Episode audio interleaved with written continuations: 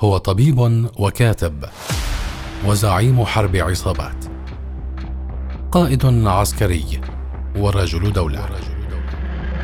أضف إلى ذلك كله أنه رجل ثوري بل أيقونة الثورة والتمرد.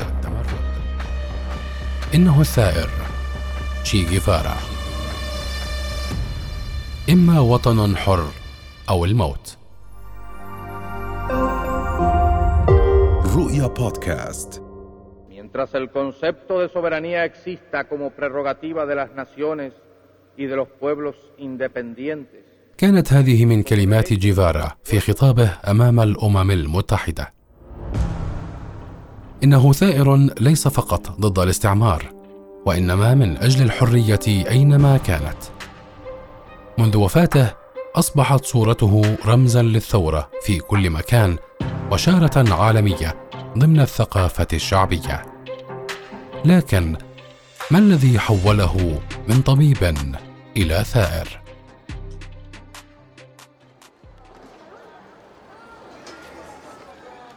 ولد إرنستو تشي جيفارا في الأرجنتين في الرابع عشر من يونيو عام 1928 لعائلة من أصول أيرلندية وإسبانية.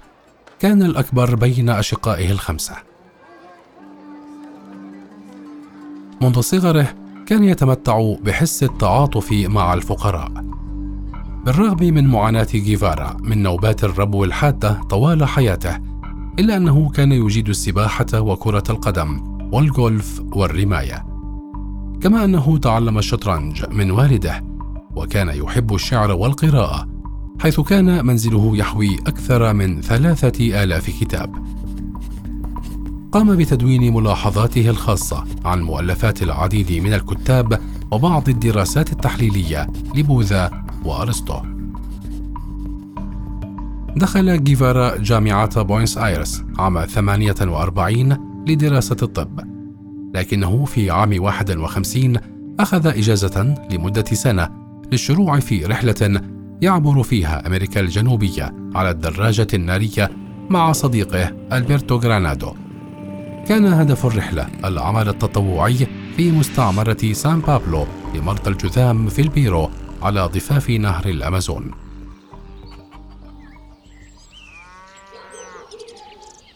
في الطريق إلى ماتشو بيتشو التي تقع في جبال الأنديز شعر جيفارا بالذهول لشدة فقر المناطق الريفية النائية حيث يعمل الفلاحون في قطع صغيرة من أراضي الملاك الأثرياء. كان لهذه الرحلة أثرا بالغا على تكوين شخصيته حيث وصل جيفارا إلى استنتاج بأن أمريكا اللاتينية ليست مجموعة من الدول المنفصلة ولكنها كيان واحد يعاني من التفاوت الطبقي ويتطلب استراتيجية تحرير على نطاق القارة. لدى عودته إلى الأرجنتين أكمل دراسته وحصل على شهادة الطب عام 53 من خلال أسفاره إلى أمريكا اللاتينية استنتج جيفارا وجود صلة بين الفقر والجوع والمرض. ومن أجل مساعدة هؤلاء الناس ترك جيفارا مجال الطب وتوجه إلى الساحة السياسية بحثا عن الكفاح المسلح.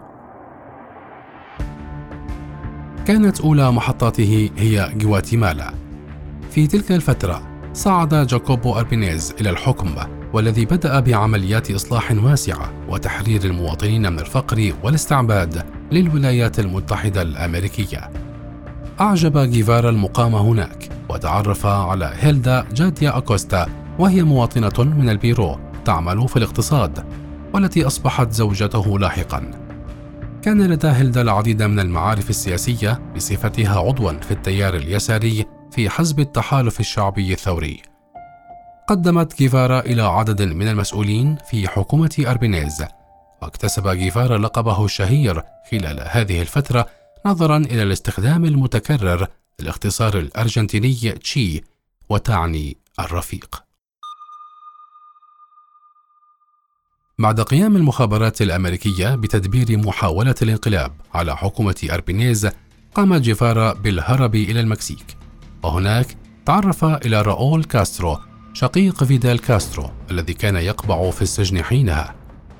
وجد جيفارا انسجاما في فكره مع راؤول وأخيه فيدال كاسترو بعد خروج الأخير من السجن حيث تمكن الثلاثة من تكوين حركة السادس والعشرين من يوليو. بدأت الحركة تدريبات عسكرية شاقة بهدف الإطاحة بالدكتاتور فولجينسيو باتيستا رئيس كوبا. الذي يتمتع بدعم من الولايات المتحدة الأمريكية والذي كان ينظر له على أنه خادم لها. كانت الخطة تتمثل بالهجوم على كوبا من المكسيك. قام جيش باتيستا بالهجوم عليهم ولم يبقى من 82 مقاتلا الذين كانوا يحاربون مع جيفارا حينها سوى 22 ألقى جيفارا صندوق اللوازم الطبية حيث كان مسؤولا عن الإسعاف والتقط صندوق الذخيرة لتكون هذه نقطة فاصلة لتحوله من الطب إلى القتال. أنشأ جيفارا مركزا لتدريب المجندين الجدد ومصنعا للقنابل.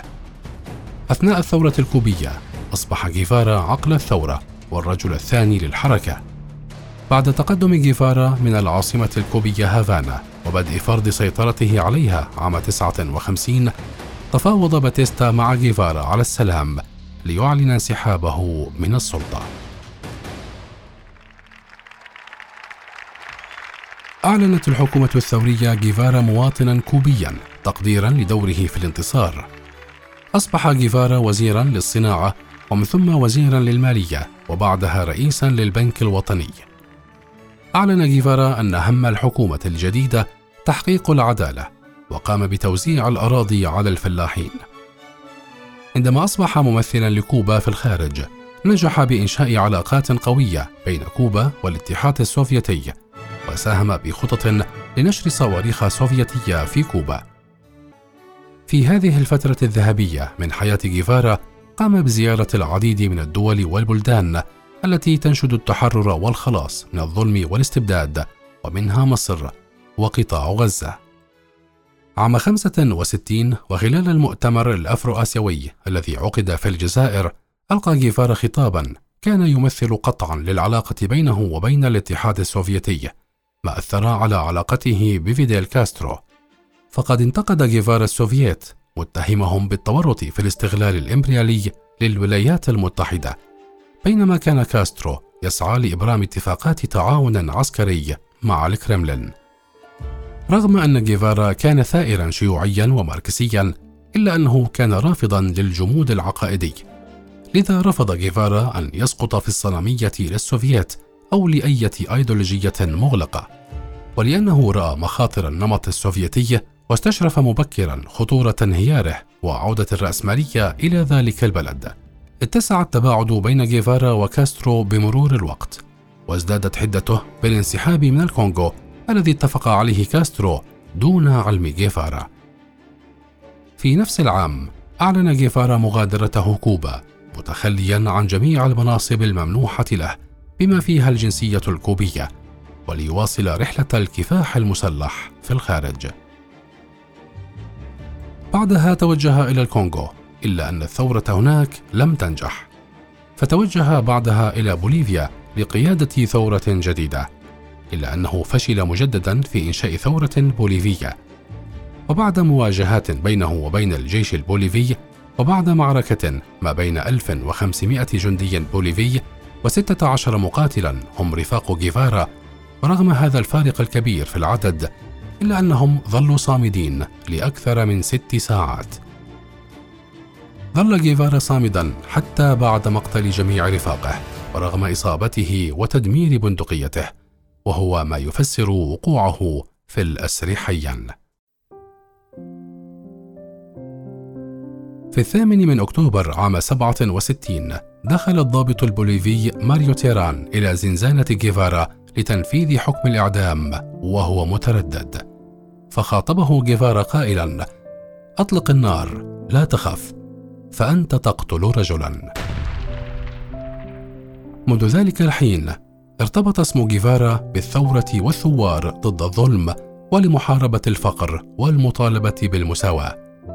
كما تم إنشاء تمثال له في كوبا تخليدا لذكراه. رغم أن جيفارا في نظر البعض يعتبر مجرم حرب إلا أنه في أعين الكثيرين لا سيما اليساريين منهم يعتبر أسطورة بل قديسا لا يسمح المساس بشخصه. استخدم جيفارا مذكراته التي كتبها خلال رحلته في أمريكا اللاتينية لتأليف كتاب بعنوان يوميات دراجة نارية. لا يهمني متى وأين سأموت لكن يهمني أن يبقى الثوار منتصبين.